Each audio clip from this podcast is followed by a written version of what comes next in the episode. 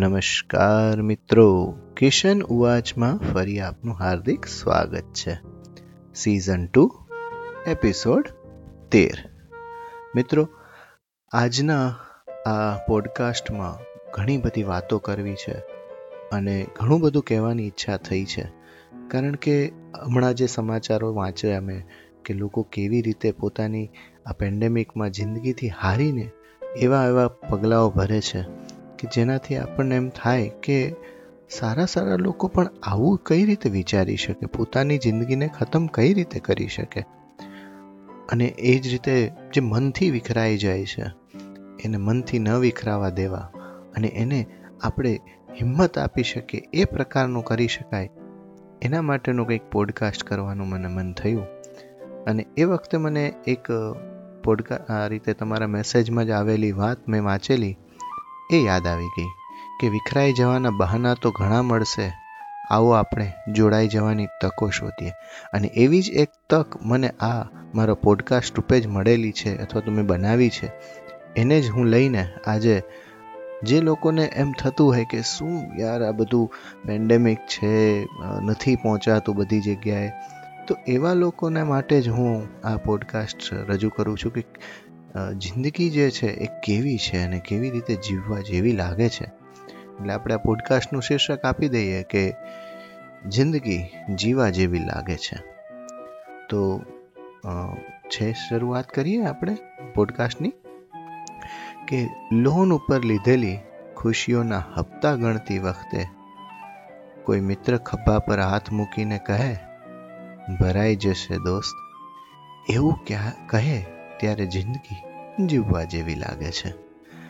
ના પાડ્યા પછી પણ પરાણે એક કોળિયો મોઢામાં મૂકી કોઈ નજીકનો ખાસ મિત્ર ખવાઈ જશે એવું કહે ત્યારે જિંદગી જીવવા જેવી લાગે છે.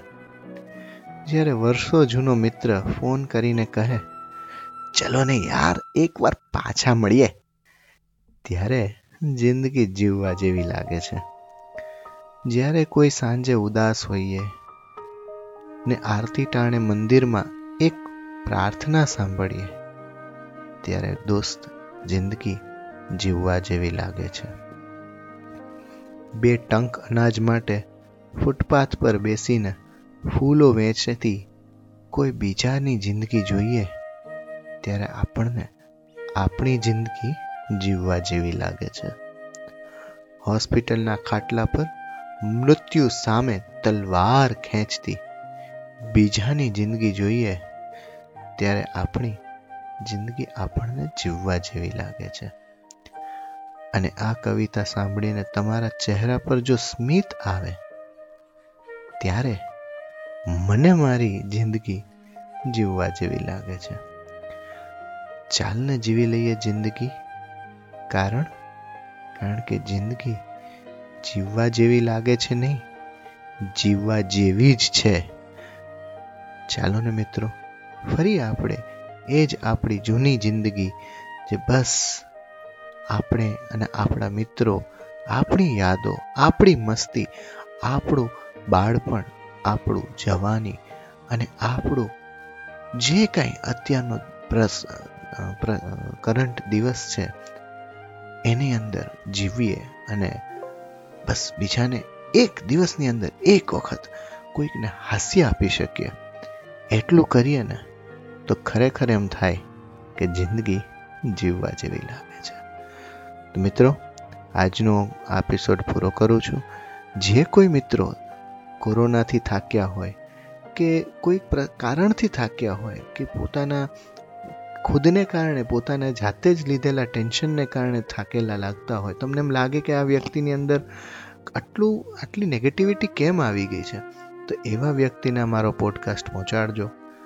કદાચ એના પણ મનમાં આ સાંભળીને એમ થશે કે ના દોસ્ત, જિંદગી જીવવા જેવી તો લાગે છે.